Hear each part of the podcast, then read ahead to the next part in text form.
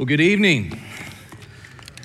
I am, uh, do you love Andy Roshkob? I am such a big fan of, of Andy's. I, I have been, like he mentioned, I mean, it's, it's coming up on 20 years that uh, from the time that I first met Andy when I was in high school. And uh, the thing that I love about Andy is that, that those nearly two decades that I've known him, his life has had one singular purpose, and that he would multiply his own life, he'd multiply his own faith into others around him. And I, I, love that. And I love that he's leading you all as a group to do the same thing. This, this gathering is, is so encouraging personally to me because I, I've been in Oklahoma City basically my whole life. And I remember vividly a moment in my 20s kind of looking around and thinking, where are all of the other believers in Christ that are willing to lay down their life for the sake of the gospel? And so uh, to gather with a group like this on a Tuesday night and sing these songs that we're singing and, and open up God's word together, this is unusual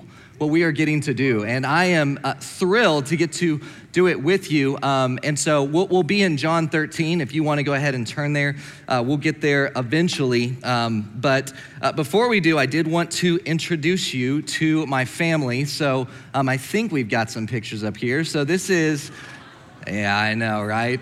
She's pretty cute. So this is my uh, my wife and I, and my wife is holding our, our daughter Zion. So Zion was adopted from China uh, just in September of last year. She just turned two.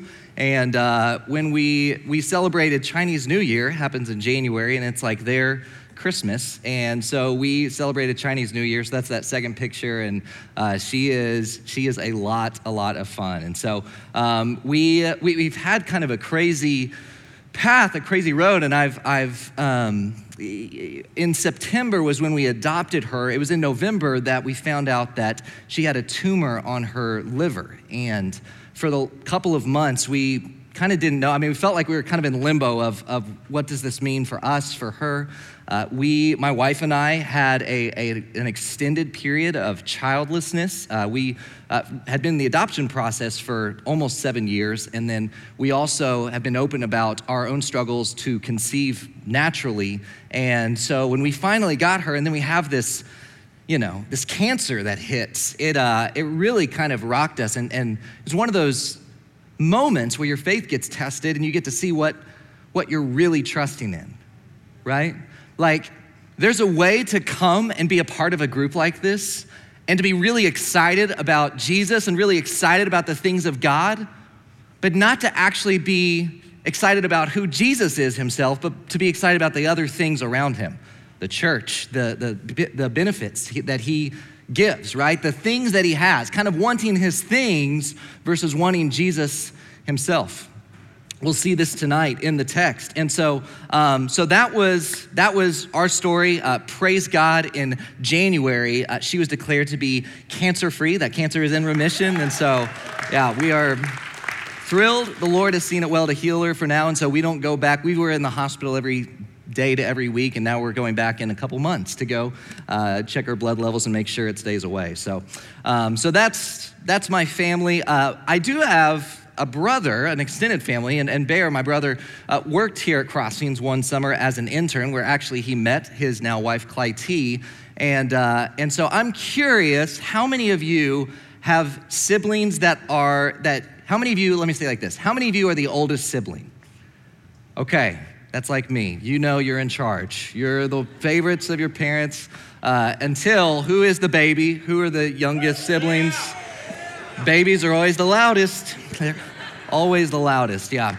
Um, I would ask if anyone is a middle child, but if you are one, you know no one cares. So, for us, it was just the two of us. There was me and my younger brother, Bear. Bear was six years younger than I, uh, still is to this day. He's never caught up.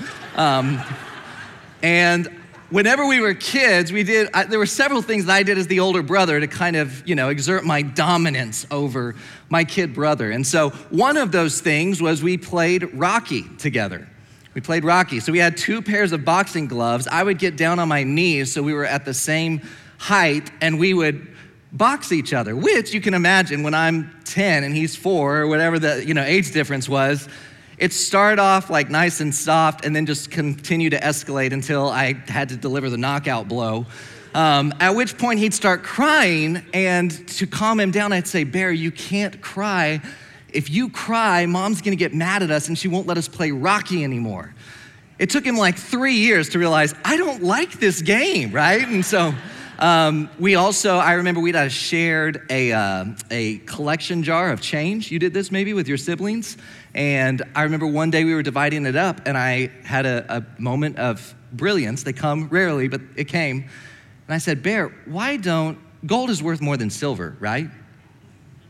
So why don't you take all of the gold pieces of our loose change, and I'll just take this, these silver pieces, these nickels, dimes, quarters, they're not worth nearly as much as these pennies over here, right? These are gold pieces. And so um, I was constantly doing these things to Bear, and then it, it kind of came back full circle on me when I went to college. I went to the University of Oklahoma, and uh, yeah, boomer.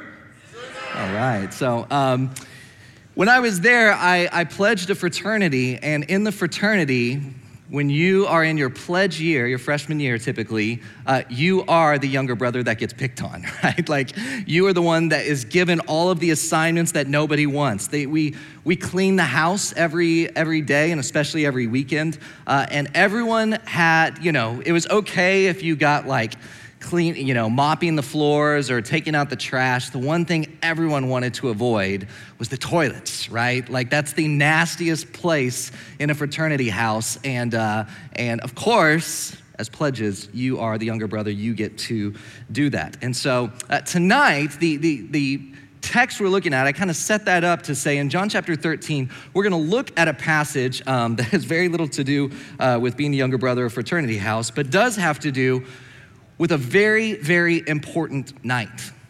A night that the gospel writer John was a follower of Jesus. The words we are going to read tonight are the eyewitness testimony of a man who walked with Jesus during his time on this earth and is years later recording what he saw that Jesus did, how Jesus lived, and the, the events of his life that were significant to know. And so this isn't coming down second hand, third hand, fourth hand. This is directly from someone who knew Jesus and walked with Jesus. I, I make this point because I am sure that there are some of you in here who are either wrestling with doubt or would identify as a skeptic, not a Christian. And one, the, the main stumbling block of coming to Christianity should be is Jesus who he said he was? Is this man Jesus really the resurrected Messiah, Son of God, or was he just, was this all a hoax? And one of the things that gives me confidence in the resurrection of Christ, that I can sing these songs with joy, is because men like John that were there, that walked with him, saw him raised from the dead, and were willing to give their own lives for this reality. Like, consider for a minute that of all 12 disciples, right, at minus Judas, who doesn't make it very long, we'll see that as well that the 12 men that are following Jesus for most of his life, that if they came up with this hoax of pretending like the resurrection was a historical event, there is no doubt that under threat of, of murder, of death, that one of them would recount, right? Like if we were going to make up something that happened in here and we said this will be a great hoax, like let's let's pretend that, you know, Andy died and resurrected and let's, you know, we kind of get the story straight and go out from here and start telling people that story.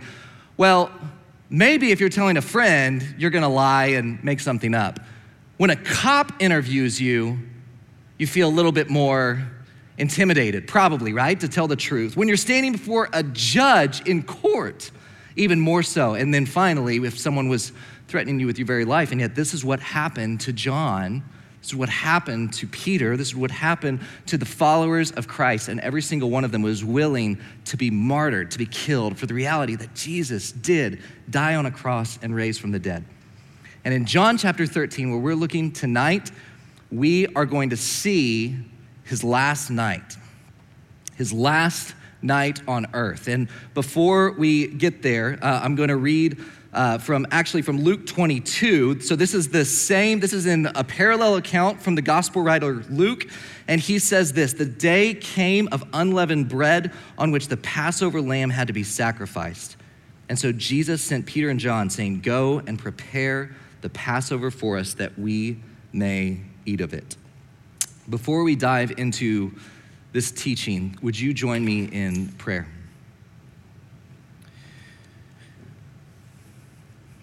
Our Father, Lord, we come to you desperate for your word. We come to you hungry, asking you to speak to us. Lord, I pray for this group of believers that you would strengthen them with faith to believe in your promises, to believe the truth of your gospel, and to boldly proclaim that truth in a world that looks far different, in a world that lives far different. Lord, we can look at the disciples' lives in the midst of a culture that didn't know you and draw comfort, encouragement, inspiration for how we want to live. We don't want to live for the things of this earth. We want to live for the unseen things of you. We love you, Jesus, and we pray this in Christ's name. And all God's people said, Amen. Amen. So, this is Passover week. Passover week is an important week in the Jewish calendar. As a matter of fact, if you, if you kind of think about it, um, in some ways, this was the kind of pivotal uh, holiday that was celebrated. It's Christmas or it's Thanksgiving. And so, in the same way that you probably can't remember what you were doing on December 8th of last year, I can. You know how? Because that's my birthday, right? And you can probably remember what you were doing on your birthday last year. It's a significant day that has a special memory for you, and so you remember the events vividly. Well, this is what we see in John's gospel that's happening that John recalls so vividly because not only is this Christmas or not only is this Thanksgiving and being Passover, but it is the Christmas or Thanksgiving that is right before Jesus, his best friend on this earth, and who he believed to be his king, the God of the universe, was murdered on the next day. And so as John is writing his gospel, he has this refrain that you would see if we had time to read the entire gospel of John, and it would say this that my hour has not yet come. Jesus made the statement over and over and over again throughout John's gospel. So in John chapter 2, Jesus is performing the miracle of turning water into wine, right?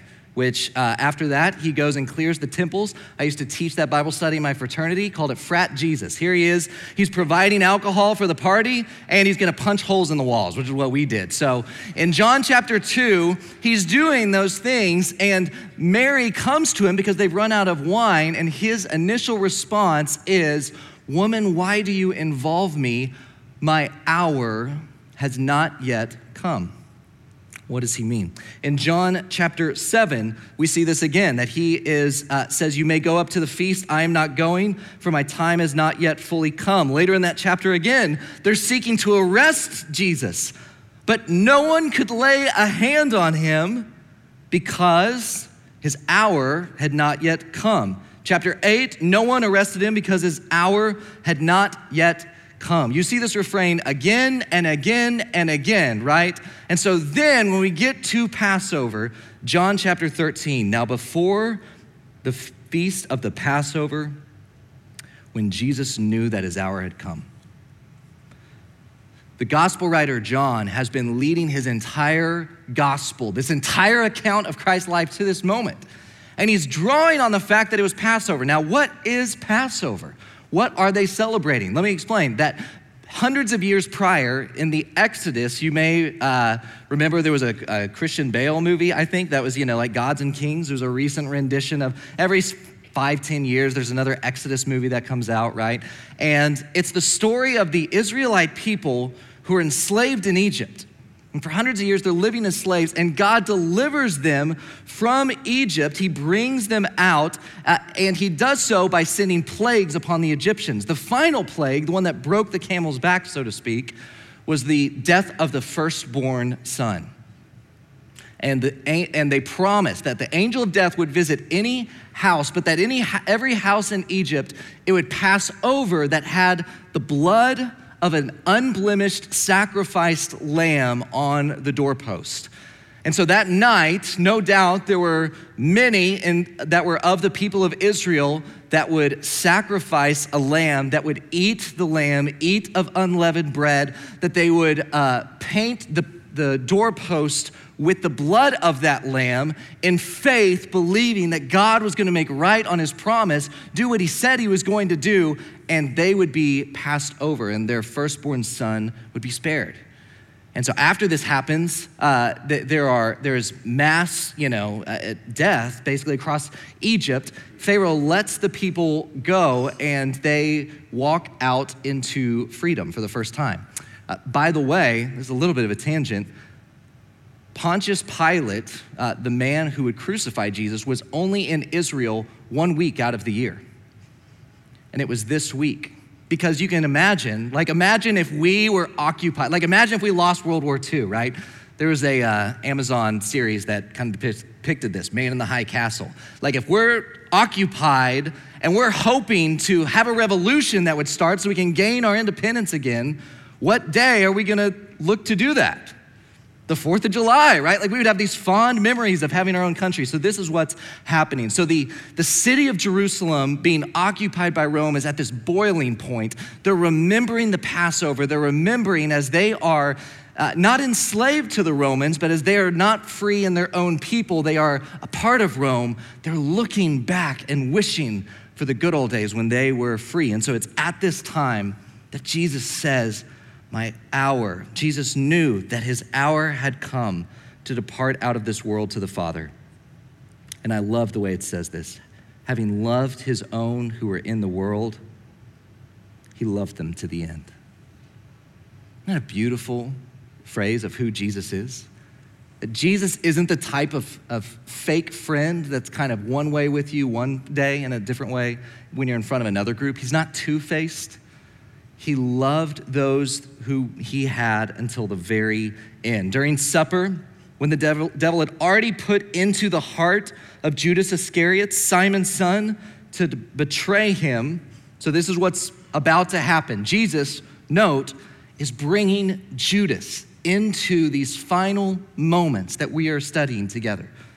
That Jesus loved, not only did he love to the very end, Peter and John, his, his boys, right, his buddies, but he loved even Judas himself. And so, one of the places I want to lead you tonight to consider is have you bought into the lie that you, have, you are too far gone for Jesus to rescue you? That you are too far gone for God to save you and use you. If anyone had reason to, that we could look back in history and say, if there's someone that we could kind of give Jesus a pass for, for not loving, it'd be Judas himself. This man walked with him for three years. He, Judas saw him feed the 5,000. He helped collect the extra bread and fish in the baskets. Like Judas saw him walk on water. Judas heard him teaching. Judas knew who Jesus was, and yet, even though Judas was around the people of God, he wasn't himself convinced of who Jesus was. He wanted the things of God, but didn't want Christ himself. And so he has it in his heart to betray him, and it says this Jesus, knowing that the Father had given all things into his hands, and that he had come from God and was going back to God. Is this not, this is an amazing statement, an amazing moment, really, when you think about it. That Jesus had knowledge of who he was, namely, that he wasn't just a Galilean, you know, peasant that's walking around with these guys, but that he was the very Son of God, that he was God himself.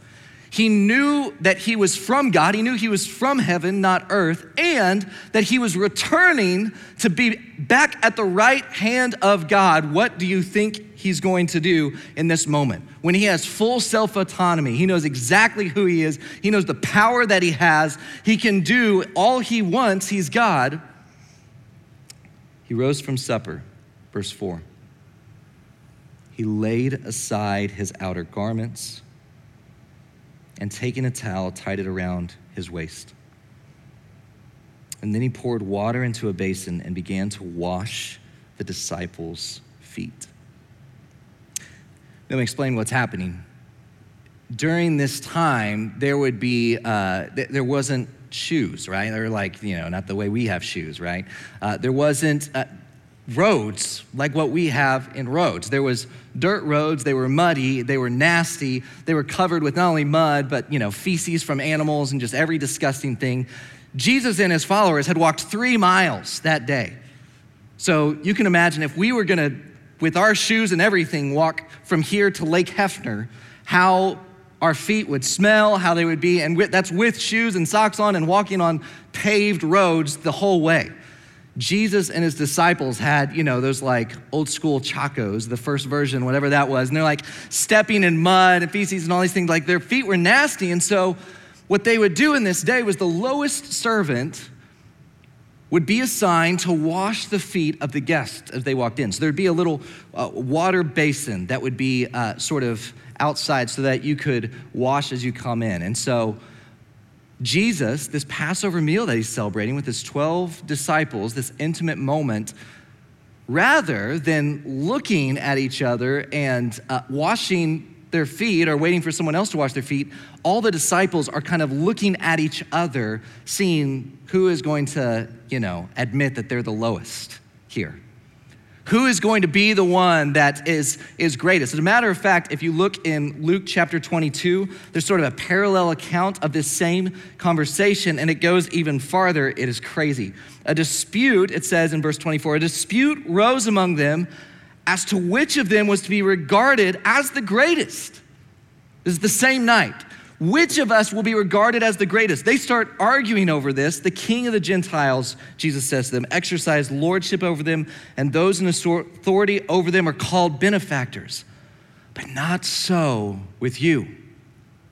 Rather, let the greatest among you become as the youngest, and as the leader, as the one who serves. For who is the greater? One who reclines at table or one who serves? Is it not the one who reclines at table? But I am among you as the one who serves. You see, what Jesus did was flip on them their kind of paradigm for how life was meant to be lived. And I would contend with you that this, this act would actually flip what we see as leadership today in a positive way, in a biblical way. So, what I mean is this is in the first century Roman Empire, who was seen as, as someone to emulate? Would have been the emperor, right? The Caesar, a conquering general who exudes his dominance over his enemies. And yet today, the people that we that really resonate with us, that we love to hear their stories, are the people who are willing to serve anyone, the least of these, right?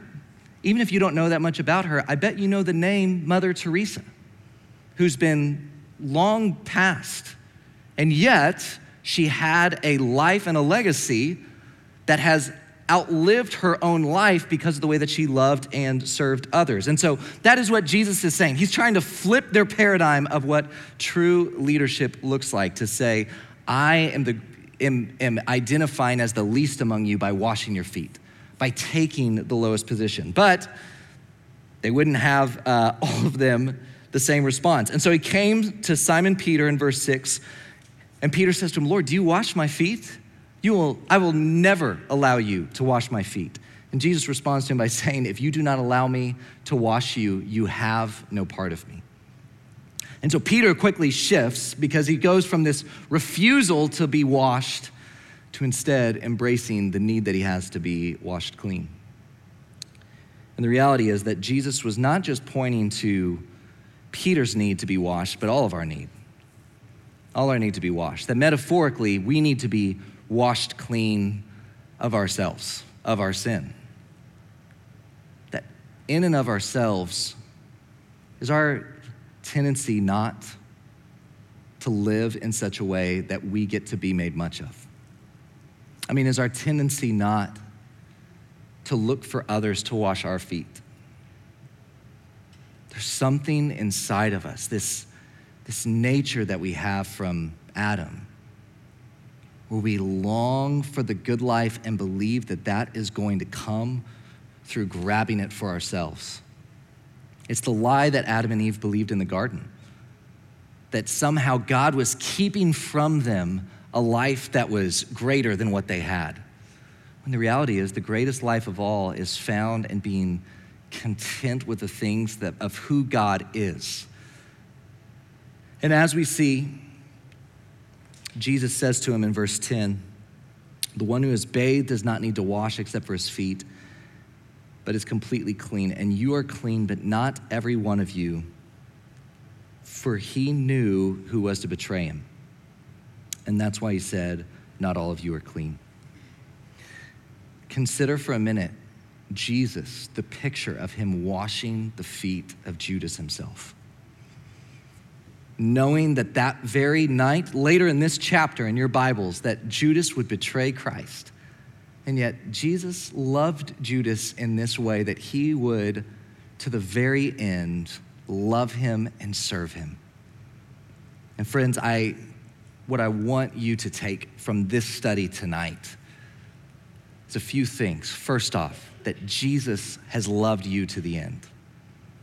That Jesus would go from here, again, be betrayed by Judas, would go to a cross. And the reason why that cross gets sung about, the reason why every single week when you come to a place like this, when you go to church, you're gonna look and consider the cross and our light, our life in light of that cross, is because it completely redefines everything about who you are.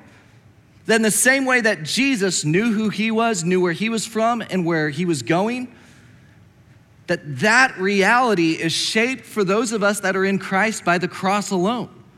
Who are we? We are sinners deserving of the wrath of God.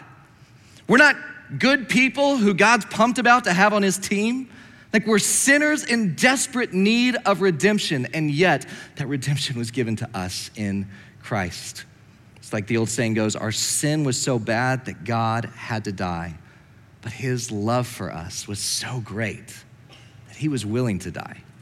Second thing is to see how Jesus responds both to, to Judas and to Peter. That Judas is sitting here knowing what is going to happen. Jesus knows what Judas is about to do, and yet he loves him and serves him to the very end.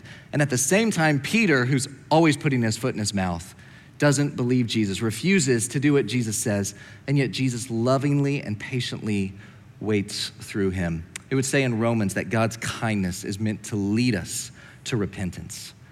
You know that that the Lord is patient with us. And then finally, that you would see service, that you would see leadership through the eyes of humble service. That rather than kind of leadership being defined by how many people you can domineer over or how many people you can command, that your capacity to lead is directly tied to your capacity to humble yourself and love others and to sacrificially serve them. It's the upside down way of leadership that we see in the gospel.